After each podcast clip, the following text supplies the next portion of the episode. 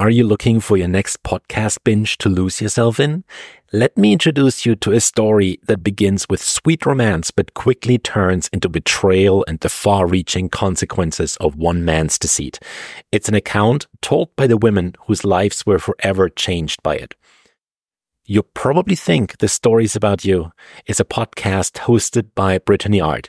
And it's not just another podcast. It's an exploration of self-discovery, growth, resilience, and healing.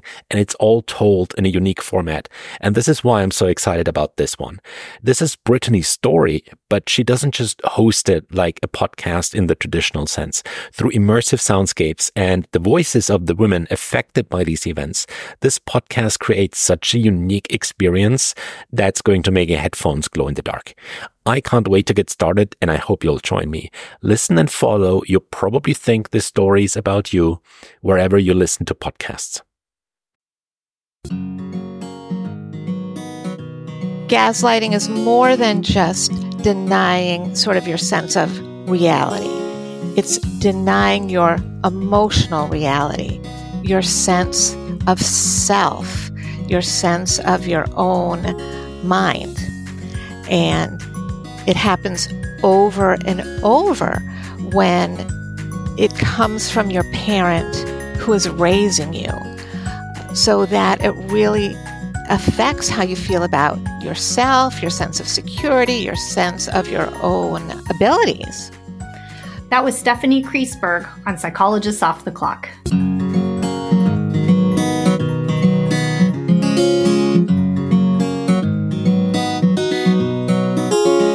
We are three clinical psychologists here to bring you cutting edge and science based ideas from psychology to help you flourish in your relationships, work, and health. I'm Dr. Debbie Sorensen, practicing in Mile High, Denver, Colorado, author of Act Daily Journal, the Act Daily Card Deck, and the upcoming book Act for Burnout.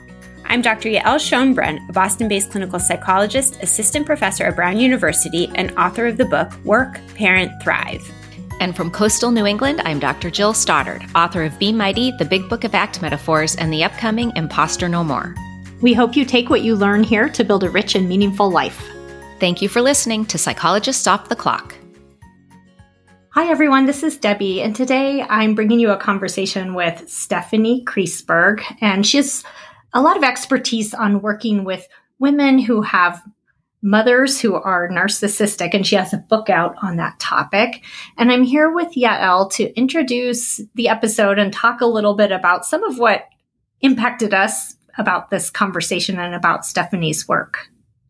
So she uses acceptance and commitment therapy to talk about how she helps patients who come into her office who have mothers who are narcissistic.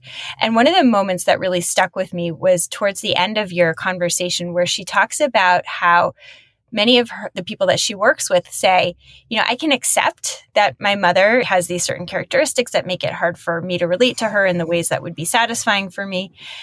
But if I can accept it, why do I still feel so bad? And she says, well, it, there's kind of multiple levels of acceptance. And one part of the acceptance is accepting the feelings that go along with having a relationship that is so important that can't meet your needs in the ways that we would want it to meet your needs.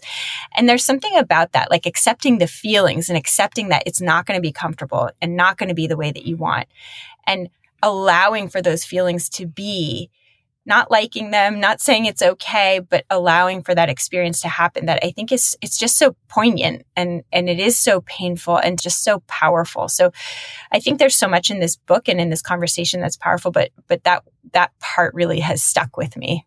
I think that these kinds of relationships, you know, clearly the mother daughter relationship is a big one. And we talk about why that's why that is in this conversation with Stephanie. But but I think anytime you're in a really complicated and difficult relationship like this, I mean, it can be really emotionally draining. And one of the things that people sometimes really need to do for themselves, you know, to kind of protect themselves and to take care of themselves and, and nurture their own needs is that they need to learn how to speak up and set boundaries, you know, and it could be big boundaries sometimes in a really difficult situation, like, you know, cutting off contact to some degree or another in extreme cases, but it could also be smaller boundaries. Like, I'm not going to answer the phone right now, or I'm going to tell this person no, that I'm going to speak up for my needs. And I think that doing that takes a lot of courage. It's not easy to speak up. I think it can be really hard and scary, especially if there's a decades long pattern of it not going that way. I think it can be, you know, you have to sort of use all of your emotional willingness skills. It's very courageous, I think. Yeah. 100% and that is why acceptance and commitment therapy the, the treatment that we practice and the treatment that stephanie uses as the framework of her book is so powerful because it helps you to sit with the uncomfortable feelings but also to be clear on what kinds of actions would be value aligned given this circumstance of having this super important relationship that can't perform in particular ways that would be ideal, that would be more satisfying, that would be more healthy. The other thing that I just wanted to say is I, I think this topic of mother daughter relationships is such an important one. And it's actually not something we talk about a huge amount. We talk about parenting, but not specifically adult daughters and their mothers. But I was just thinking that there's, um, I know that you recently read this book um, by Jennette McCurdy. I'm glad my mom died. And I was just listening to a podcast interview with Peggy Orenstein about her new book, Unraveling What I Learned About Life While Shearing Sheep Dyeing Wool and Making the World's Ugliest Sweater. And I just think in the bookstores, this is such a common topic. And it's something, you know, you, me, and Jill are all adult daughters of mothers. And it's an important relationship. And it, it's such a great opportunity on this podcast to, to sort of dive into some of the complications of this super important relationship. Absolutely. Yeah. Actually, that book, I'm glad you mentioned that book. I wasn't even thinking about it, but that book that I read, it's a memoir. I'm glad my my mom died. It is such a powerful. It's kind of gut wrenching, so it's not for the faint of heart. If you if you be be aware of that, but if you want a memoir that really shows, I think a pretty extreme version of this, but also one that really, uh, that really powerfully illustrates what it's like to have a, a mother who's on the extreme end of narcissism um, is definitely worth a read. Yeah. Yeah. So I guess our audience members can pick up both Stephanie's book and Jennette McCurdy's. That's right. That's right. We yeah, have no we, shortage of book recommendations on the podcast, do we? If you listen to this podcast, you probably end up buying more books than you know what to do with. Um, and actually, speaking of, I don't know if our listeners all know this, but we have a psychologist off the clock page on bookshop.org where we list all of our books that have been featured by our guests, as well as our psychologists off the clock book club selections. We link to that on our webpage. If anyone is interested in looking at all the books that we feature on the podcast, check it out. Yeah. And it also features the books that we ourselves have written. And you have a great one coming out next year, too. And Jill has one coming out in the fall. So we hope you check out that bookshop page. And in the meantime, we hope you enjoy this conversation with Stephanie Kriesberg. My guest today, Dr. Stephanie Kriesberg, is a clinical psychologist who has practiced for over 25 years with a private practice outside of Boston, Massachusetts. She helps adults with narcissistic parents lead healthier, happier lives. She is currently the president elect of the New England Society for Clinical Hypnosis, and she has written a book called Adult Daughters of Narcissistic Mothers quiet the critical voice in your head, heal self doubt, and live the life you deserve. Stephanie, welcome to Psychologists Off the Clock. Thank you so much for being here today. Well, Debbie, thank you so much for having me. As I've told you, I'm a longtime listener and I'm just really delighted to be here. Yes. Well, thank you. We appreciate that. Stephanie just said she's a a longtime listener, first time guest. So we're yes. excited to have a, a fan of the show on today to talk to us about your really interesting work.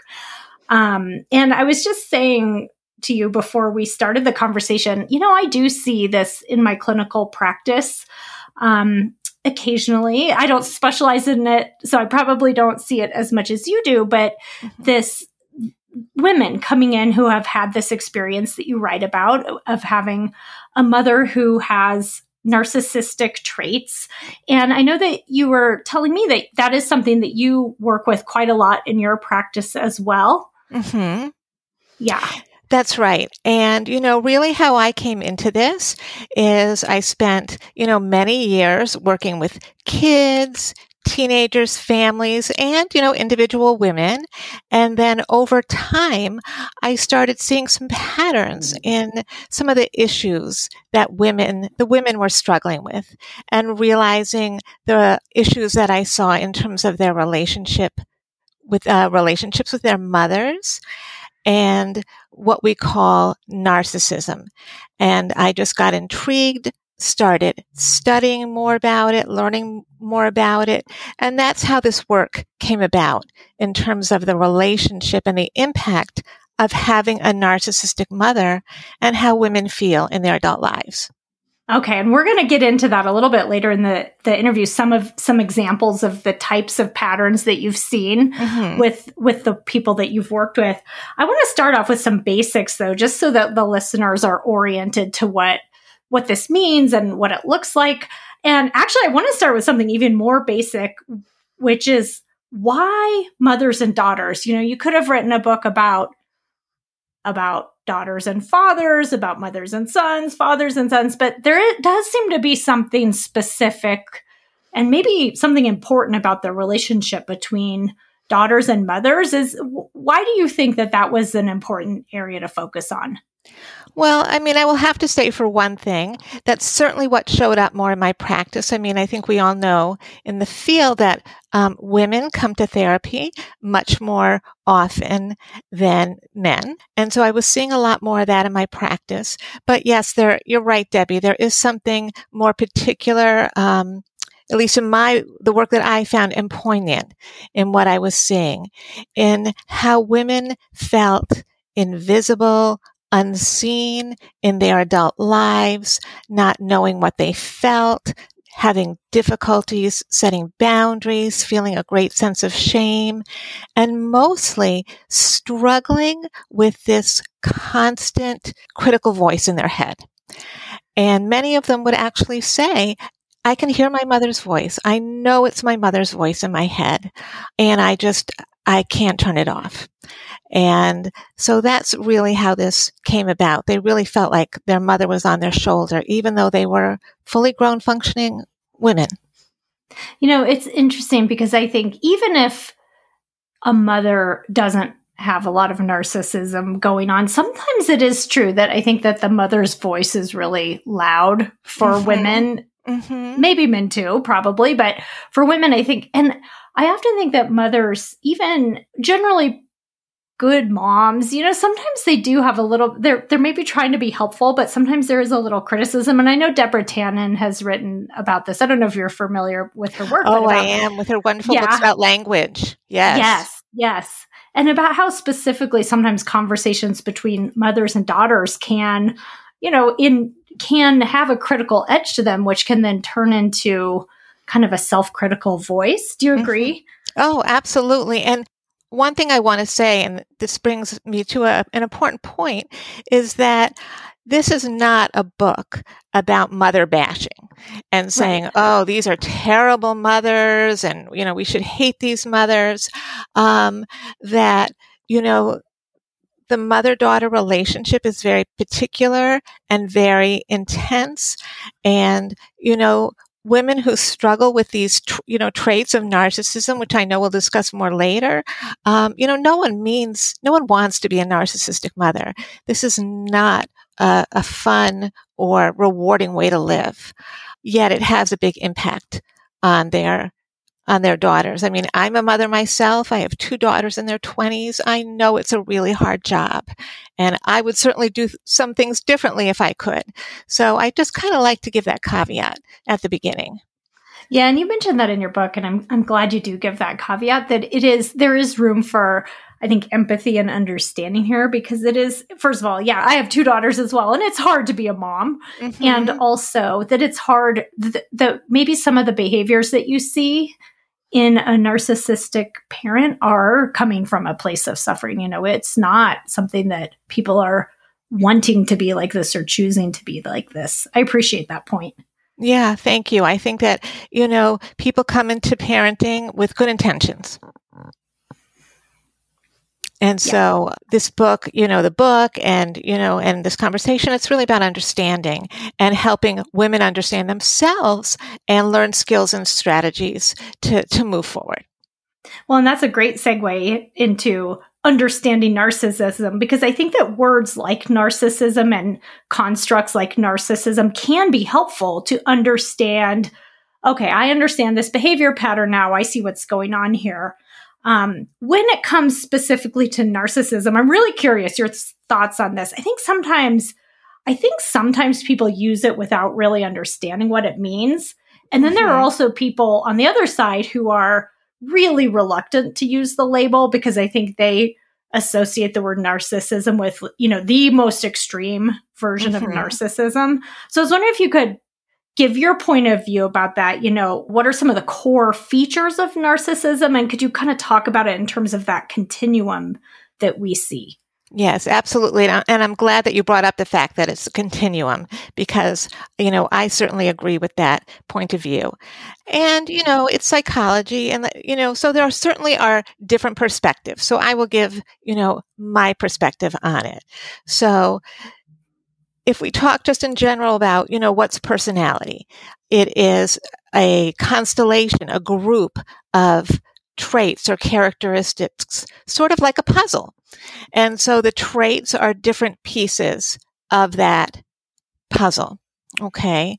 And so in narcissism, I agree with the perspective that the main trait inside these people is what Dr. Ramani, who talks a lot about narcissism, calls pathological insecurity. Okay. And that is the core feature. And then everything else that surrounds it kind of comes from that. So and usually this pathological insecurity comes from a combination of, you know, your temperament, your wiring, how you came into the world, and then your experiences growing up, which were often, you know, not, not very good. Okay. You didn't get ideal parenting yourself. So then we have basic two different styles. One we call grandiose, or overt. And that's the kind of person that most people tend to think of. Okay. That is a person who has a really big personality, is really full of themselves, thinks they're really great, talks about themselves all the time. Maybe the kind of person you see on like a reality TV show or a politician. All right. And then we have a very different style. And this is important because often people say, I didn't know that could be a narciss- narcissist. That's kind of like what my mother was like. This person can be very depressed, anxious, needy, and their narcissism, their insecurity, their need to be the most important person shows up in having other people have to take care of them. Okay. They're very vulnerable. So that's sort of a main overview. I'll just stop for there for a moment. Okay. Yeah. No, I, that's really helpful. So this, so sometimes it might not be what you think of when you think of that very extreme, over the top, grandiose narcissism, mm-hmm. which I think mm-hmm. is the kind of the stereotype of narcissism. And also it's, you know, that to the level where it's maybe considered narcissistic personality disorder.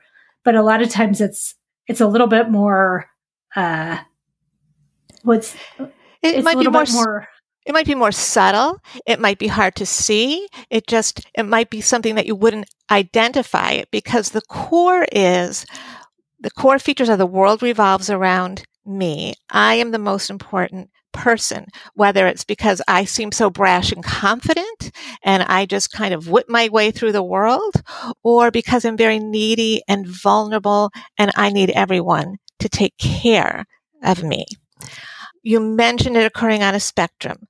So some people might have just a few traits or it might show up some of the time. So if somebody's life is going well, their narcissism, for instance, their self-esteem might not be that impacted. So really what we know about narcissists, this is a important is that their self esteem is regulated completely from the outside in. Now, that's true to some degree for all of us. You know, if something really good happens to us or to a loved one, we feel good, right? Of course. But inside, we have a sense of self that is relatively solid, that isn't so fragile, that if something, you know, not good happens, that we just fall apart or we become angry and enraged at someone else, that we always need other people to buffer us up, to keep us feeling like we are decent, that we are good people. So if you are on the far end of the narcissistic spectrum, then you are constantly looking for other people to make you feel good about yourself. So if you can imagine if you're someone's child, then your accomplishments or you're paying attention to your parent or you're meeting your parent's needs is paramount because that's what keeps your parent feeling good inside. That is a really hard way to grow up. And if you need that most of the time, that's really problematic. Now, maybe you don't need that all of the time. You just need it some of the time. Then maybe that's not so hard on the child. You're not quite as fragile. It's still problematic because then it's confusing to the child.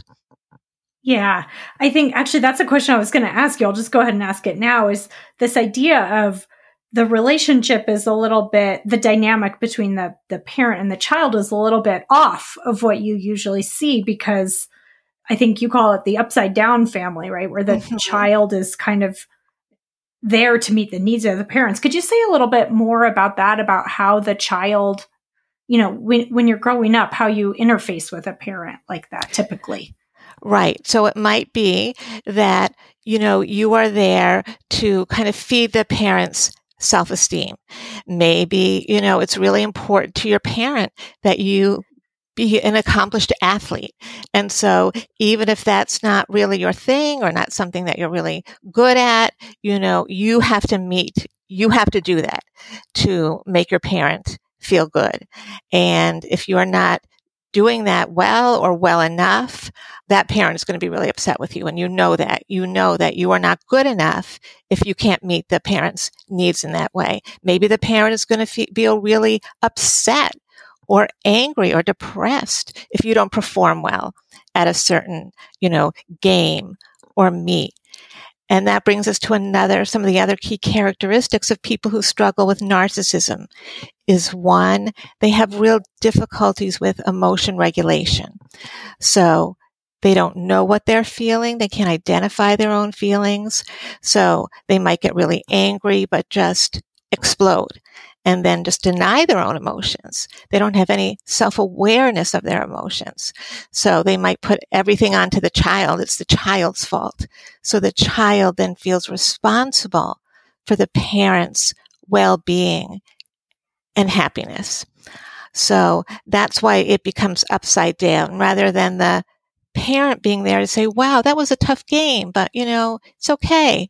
And maybe the next game will be better. Or, the child feels bad for disappointing the parent. What are some of the other indicators? You've mentioned quite a few already, but what are some of the other indicators that there might be, you know, some narcissism going on? Okay. So some of the other key indicators are that your parent would, you might have a parent who would find that takes advantage of other people, is very entitled, cannot tolerate criticism. And that's because they're really um, so sensitive. They're so sensitive because their own, we're all going, we're constantly going back to that inner sense of self that is so fragile. They might exaggerate their own um, importance. They might blow it out of proportion. They need a lot of attention and admiration. And that might be whether they're grandiose or fragile. And they're mostly the world revolves around them. Okay. And it just depends on what the style is on the outside. And the most you know, I think important, one of the most important characteristics is a lack of empathy. Okay. That's sort of another theme is that they don't understand their own emotions and they're really unable to understand or empathize with or validate their child's emotions. And that's so often why adults who are raised by narcissistic parents grow up not understanding their own emotions or feeling that their emotions are, are valid. And that leads to so many of the things they struggle with as adults. I made a note of this from the book that a parent can't teach emotional intelligence skills she doesn't have, right? So I think mm-hmm. it's really mm-hmm. important if the parent is struggling in some of these ways with understanding their own emotions and having that kind of emotion regulation skills and that type of thing. The child needs to be learning those along the way, but mm-hmm. sometimes they may have missed that. I think that's really interesting. Right. And, you know, we as parents, we as mothers, you know, we don't have to be perfect at that, right? And, you know, a lot of us were not, certainly not taught that growing up. But with a narcissist, what you will find is that they, they truly have little access to their own inner world. Or if they do, their emotions are really focused on themselves. How do I feel about something? And another thing that may happen as far as empathy goes is that in psychology, you know, we're starting to have a more nuanced understanding of empathy. So we used to just kind of think of empathy as something we call emotional empathy, which is just being able to, you know, which is being able to understand someone else's feeling, put yourself in their shoes, and then hopefully validate really validate meaning being able to say that in words. I, I get what you're feeling. It doesn't mean you understand, you agree or condone it. You just, you get it. But now we have an understanding of something called cognitive empathy, which some people call it cold empathy. I don't really like that term so much, but cognitive empathy means you get it intellectually, but you don't feel it. And research is showing that, showing that that's something that narcissists can often attain. They can get somebody's emotions intellectually and maybe say it, say their feelings back, but it's not something that someone else really feels. It's not really felt. And that is often very confusing to a child, an adolescent, a young adult because they're saying, well, my parent is saying the right words, but I don't feel, I don't feel warmth. I don't feel validated. And it's very confusing. And then you begin to doubt yourself. Yeah, um, I think that's so important because I do think that word confusing is really helpful because sometimes they might look on the surface kind and caring, or they're, like you said, they're saying the right words, or mm-hmm. they might appear, like you said, vulnerable, the vulnerable types. Mm-hmm. And so, you know, in the book, you, you have some mention of gaslighting and that idea of sometimes you can't quite trust your own experience because what you're feeling is not reflecting what's being or because what you're feeling is being sort of dismissed in that way or something like that. Right. Right. And gaslighting is something, and I think gaslighting and, you know, is very common in, well, when often when you're dealing with a, a narcissist and, and with narcissistic parents. And I think it's much more subtle in the parent child, parent adolescent, relationship than what we think of. Just for people who may not be familiar, what does gaslighting look like? What does that mean? Okay, so what what gaslighting is is it's when someone denies your reality, but not just your actual reality like it's they turn off the light and it's dark in the room and but actually tell you oh it's perfectly bright in here. I don't know why you're saying it's dark. And that comes from the original movie and play where the term comes from which we can talk about if you if you want. Sure. Um, yeah. so the, where the term comes from is a movie, which was originally a play back in the 1940s. And there's this terrible husband who decides he wants to drive his wife literally crazy because he wants to get her money.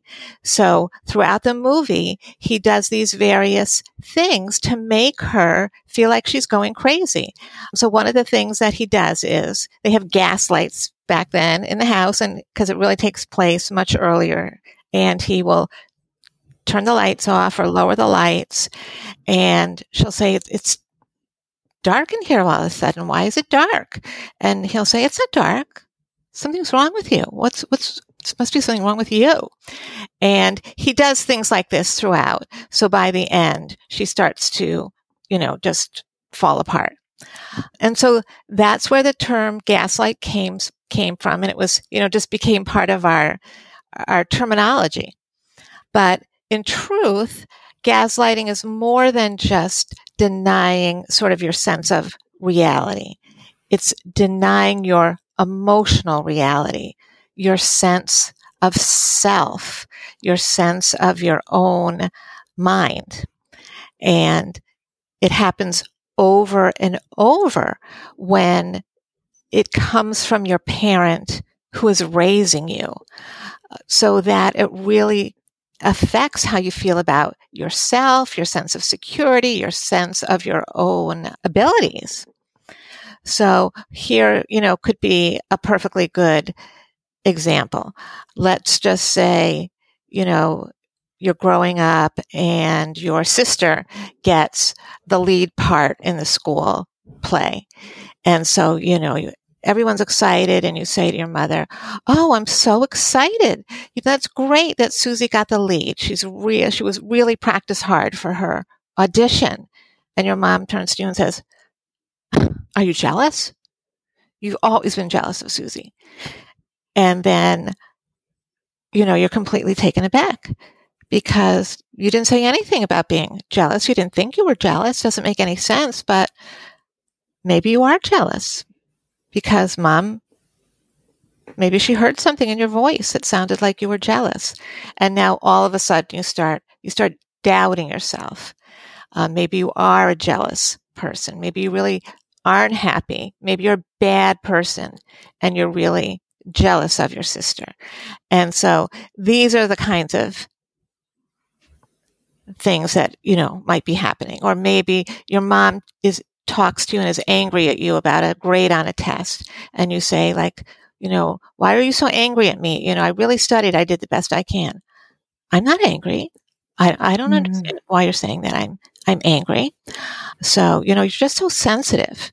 Uh, so you start to doubt your own perceptions of what does an emotion sound like, your own feelings about it hurt you because you knew your mother sounded angry at you.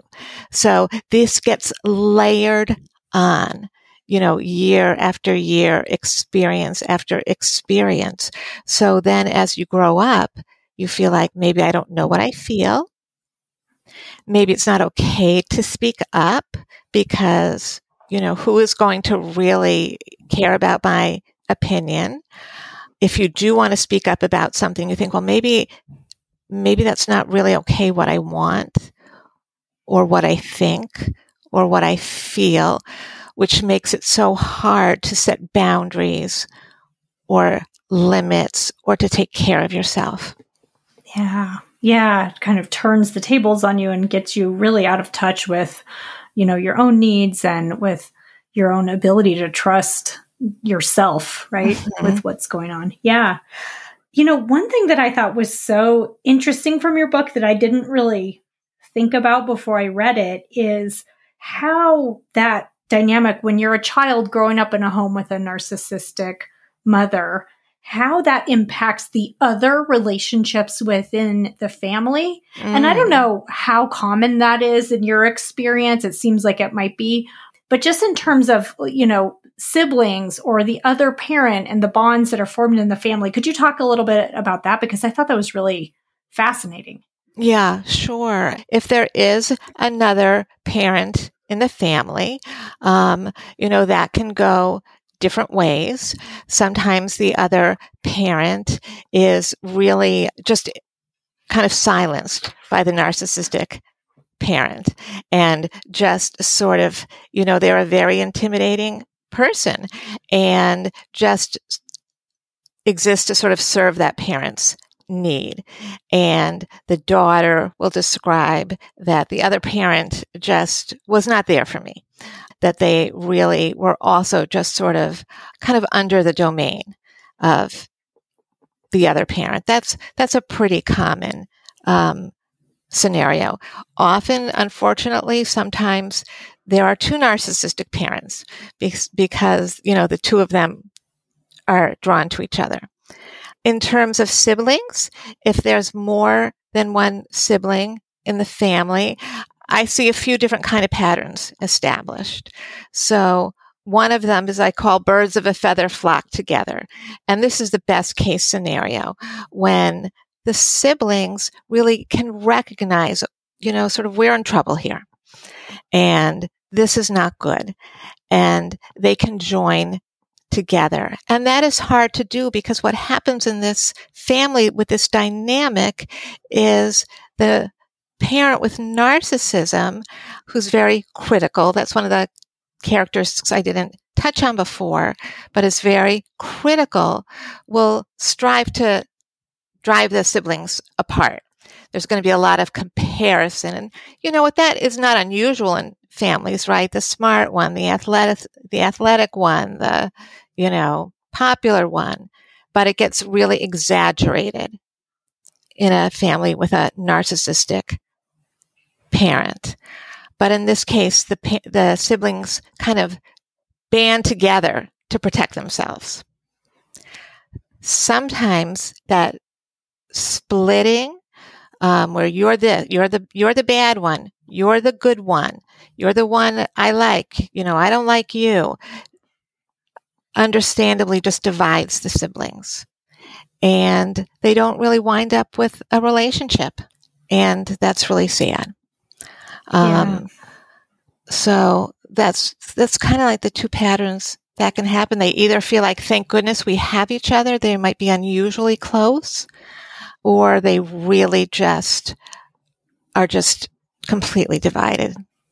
Yeah, that's interesting. I I was I, in my mind. I thought of the metaf- a metaphor that the sometimes maybe the narcissistic parent kind of sucks all the energy of the family toward themselves, and then. Mm-hmm everybody else you know there there's almost like a lost opportunity for other people in the family to have a close relationship with each other you know mm-hmm. if it goes mm-hmm. that direction of of being more split and less united mm-hmm. in the mm-hmm. family yeah. I mean, that can certainly happen. But in some cases, you know, the siblings like bond together, you know, yeah, yeah. kind of, and, you know, that's best case scenario. Yeah, because then at least you have an ally who's who's in it with you, and you do form a, a close relationship. Mm-hmm. Yeah. You've talked about some of the different things that you've seen in your practice in terms of how this impacts people later in life. Mm-hmm. And I mm-hmm. just kind of want to go back to that question because I feel like there might be a little bit more there to take a look at. So, mm-hmm. you know, again, you you have this kind of childhood that that you've described and then you fast forward to later, and maybe people come to your office at a point where they're having some sort of trouble. What are some of the different things that you've seen in terms of patterns, maybe relationship patterns or other areas of life where people might be struggling years down the road if they had a, a narcissistic mother? Mm-hmm. Okay, well, that's a really important question. And for one, I find often women often come to my practice at sort of milestone points in their life, you know, getting engaged, getting married, having a baby. even, you know, older, when they're older, putting their mother, maybe if they have to in an assisted living or a nursing home, because these are, you know, the points in our lives, these transition times when we're really confronting maybe the relationship with the mother and how the outside world um, views us and comes into our relationships. You know, you're you're planning a wedding and what do other family members have to say about what's going on, you know, how are you interacting with your mother? Things like that. So and it just those things stir up a lot of emotions at the best of times. Um, the best of relationships. So, but what I find, you know, women come in with is feeling like what I would say the most important thing is feeling alone, feeling isolated, feeling I have this really difficult relationship. And yes, you know, maybe some people talk about, you know, challenging relationships with their mothers, but it's not like this. That it's so painful and that they keep it private, that they don't talk to anyone about it. So they feel a lot of shame in the relationship and then a lot of shame within themselves. Like maybe there's something wrong with me. Not everybody feels that way, but a lot do. And one woman described to me, it's like we're a secret society that we just keep this problem to ourselves and having such a, a difficult relationship with our mothers that, you know, especially comes up around the holidays. So then there's problems maybe knowing who they are, what direction they want to go in in life. As I mentioned before, a really common one is what I describe in the book as repetitive negative thinking, constantly hearing a critical voice in their head, self-critical voice that they feel like they just can't turn off. Being very, very hard on themselves, taking on too much because they're kind of trying to prove themselves. Difficulty setting boundaries, saying no, constant worry, and a sense of of shame that we often kind of figure out is like this grief for a childhood and a relationship that they never that they never had and that they never will have and that they want to kind of work towards kind of letting go of the hope that something will be different one day. You give so many examples, I think, in the book and, and of situations that people are in with their relationship with their mother and how it's impacting them. I think that just reading through and they're very different. Each mm-hmm. each scenario that you give is really different from the others. I think reading through some of those was really helpful to me and I could imagine people who read it who have had this experience will mm-hmm. resonate with some of the examples. And you also give some ideas and strategies and exercises that people can try on for themselves mm-hmm. to try to heal from this, right? To try to move forward with in their lives and to to respond to their thoughts and emotions. Um, mm-hmm. Um, so anyone who might be interested in this, I think it was it's really helpful to look at the ideas you get from your book. Many come from acceptance and commitment therapy, which we talk about a lot on the podcast, as you know, mm-hmm. Stephanie. But I thought what we might do is um, actually go through a couple of examples, starting with that, you know, that self criticism, that repetitive negative thinking that you talked mm-hmm. about. So when you have a client who comes in who is really stuck in that self critical place, just really a lot of automatic negative thoughts. How might you help someone, you know, deal with those kinds of thought patterns? Mm-hmm. Okay.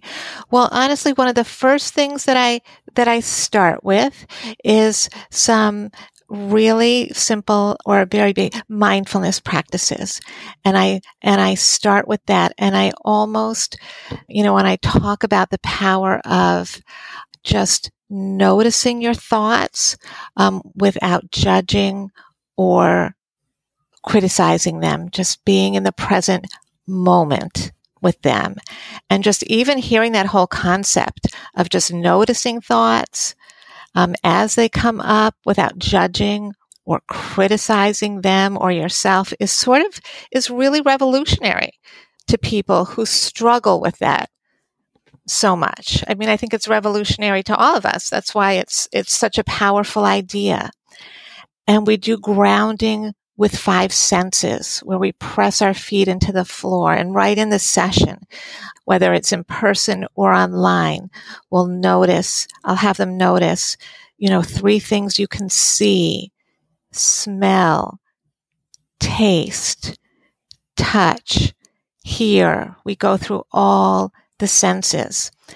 And then we talk about, you know, how you can break this down and practice it in, you know, in real life in a really user friendly way.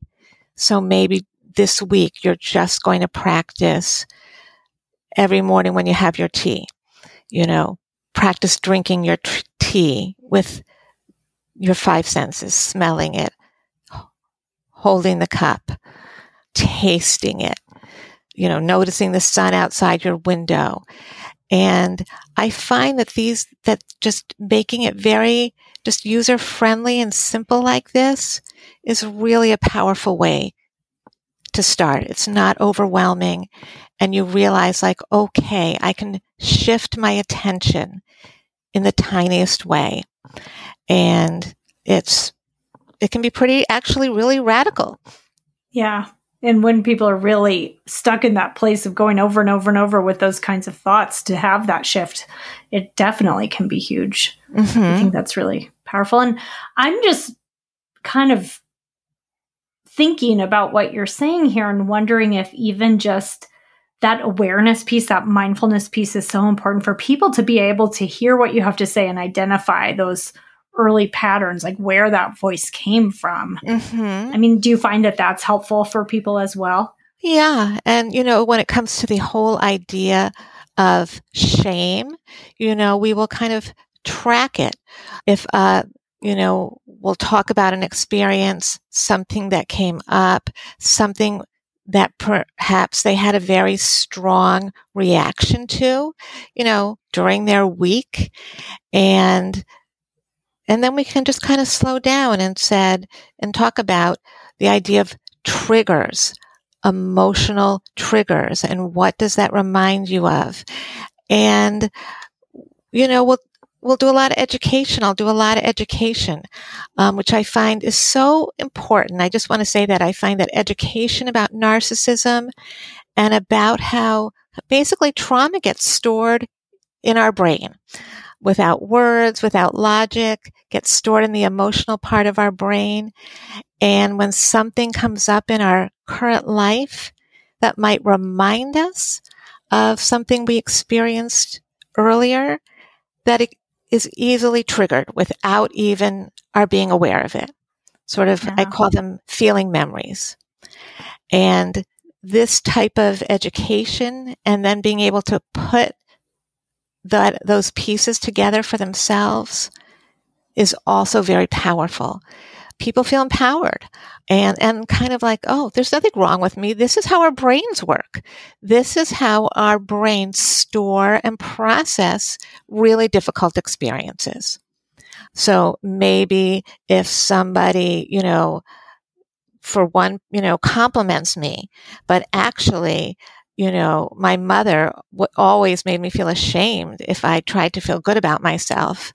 Then compliments are, I just want to, you know, run away from them. They make me feel, feel bad. And we, mm-hmm. we track that. And then when people have intense emotions, so shame is a great example. There's so many emotions that, that could probably come up when you're working with people around these issues. What's your stance toward helping people experience their emotions in maybe a new way that might be more helpful to them? Yeah. You know, I think that, you know, strong emotions, well, I think there's a few different things. One is to be able to really to name them, to label them, to know that p- emotions come in different shades and different levels and to kind of expand your emotional difficulty. I mean, you can feel ma- mad, but you can feel furious and you can feel irritated. And to, I like to think of emotions as being like one of those paint strips from the store where you can have like the palest shade of blue or you can have midnight, Mm. midnight blue. And so helping people put more words to their emotions. So when they feel something, just to give it a name.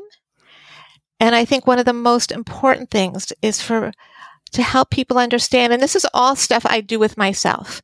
You know, this is all stuff that's helped me tremendously throughout my life, is that all emotions have a beginning, middle, and an end. They have a half life. And I often use the concept of, you know, it's not something I made up, of being able to ride out our emotions like a wave. Mhm. And all emotions, just like waves, rise, peak, and subside. None of them last forever. And we can find ways to ride them out, whether they're a tiny little wave or, you know, a huge tidal wave. Um, and when we're in the thick of an emotion, it's, it feels like it's, I'm never going to get through this. And it's really important to know that you know they're they're chemical you know they they don't last forever and that's very empowering to people This too shall pass, right? this too shall pass Yeah. Yeah. I'm just thinking the power too of what what you're doing with your clients to help them name and recognize their emotions if their emotions have been put on the back burner, you know, as a child if they didn't really get the attention to their emotions that you know, I think it, you say in the book that in the ideal family situation the kids are valued and their their emotions are valued, but that's not Mhm. always happening and to have someone help people with that. I could just imagine that you've seen a lot of trans transformation through that Yeah. process. and you know similar to the wave i mean acceptance and commitment therapy teaches us that you know the more we fight you know our emotions the harder it is and I guess a turning point for me in my practice was, you know, women would come in and say, I, I, I accept my mother's narcissistic. Like, why am I still so upset? Um, I accept it. And then I realized with ACT, acceptance and commitment therapy, the key difference was accepting the feelings about it. And Yeah. that was really the turning point. Um, is accepting the pain and letting it be there or the anger or the grief. And it's going to come and it's going to go and you can observe it. And that made all the difference in my practice in for me as a, just a human being in life with my own emotions, being able to realize like, oh, these emotions that I have, they can just be there. And I don't have to, f- and the more I fight them, the more they're going to stick around. And the same holds with all difficulties that we have, um, including having a narcissistic mother. I'm glad you mentioned the word grief because we haven't really talked about that today. Do you find that often there's grief work to do just in terms of the the parent you had versus the parent you would have wanted or what was something that was missed out on? Is that often something that comes up in your work? Yeah, you know the the grief the grief work we do is in terms of and again is for so many women, especially if their mother is, is still living, there is so often a hope that if I just do the right thing, she will change and and things will get better. And and so it's really, you know, letting go of that, of the longing, of the hope and accepting what is. And and often they're not aware that they were hoping, you know, that if I just do the right thing, if I just do Mm. this, Yeah. I will get a different mother.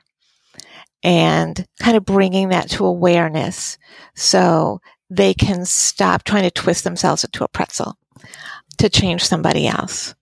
And, and then you have to mourn the relationship, the mother that you never had. Well, the that that actually leads me to I guess the final thing I wanted to talk to you about today, which is about how people form a new type of relationship with your moms with a new type of relationship with their mother. So sometimes you have a chapter on setting boundaries and asserting yourself.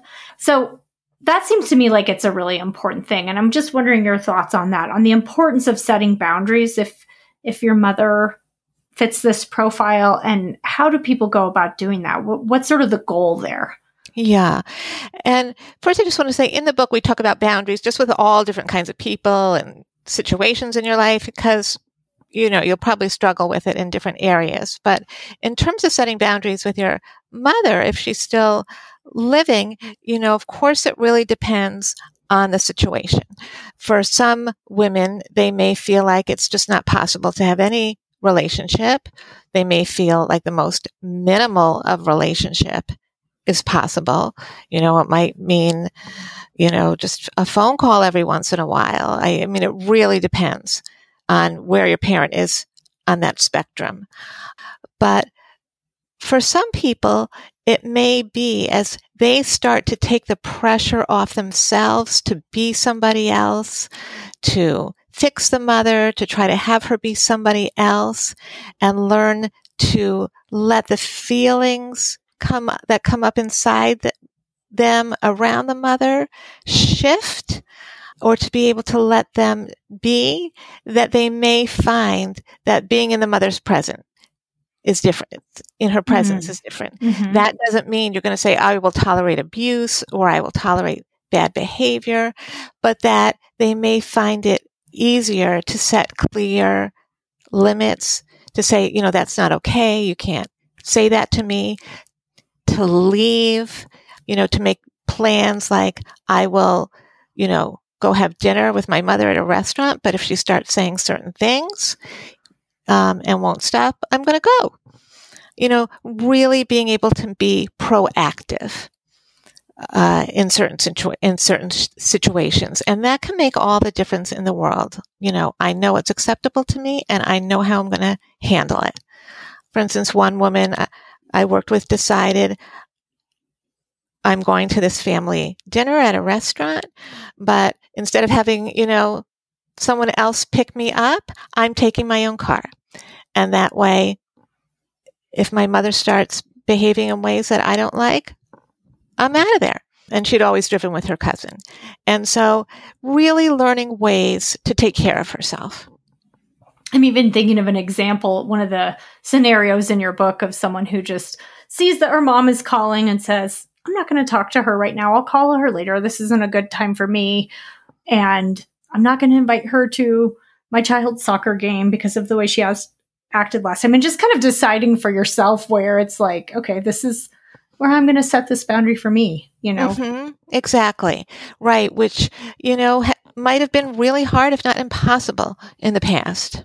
Yeah. Yeah. For some people, something even that, you know, not answering the phone call, for some people, that's no big deal. But for someone else, that might be a really big shift to just say, no, this isn't a good time for me. Right. Exactly. Yeah. Yeah. yeah. Well, Stephanie, I really recommend that people pick up your book again because the examples and also the exercises and information I think is really helpful. And for me as a therapist, I think I'm really going to take some pieces of this book into my work moving forward when I um, hear about these kinds of things with my clients. So I really appreciate it. And I appreciate you coming on today. Well, Debbie, you know, thank you so much. And I really appreciate the work that you and Yael and Jill do for all these years, bringing, you know, your podcast to the world. And I'm just very grateful to have been on the podcast. Well, thank you. It was really nice talking to you today. Okay. Bye bye. Hey, Psychologist Off the Clock listeners, I'm going to guess that if you got to the end of this episode, that you also love to geek out about books in psychology. If you don't know where to store all your books and people are already complaining that you talk about this book that you're reading all the time, then why don't you join us once a month to read a book together? If you're interested in joining us, we hope you are. Just send an email to offtheclockpsych at gmail.com and we'll send you more information.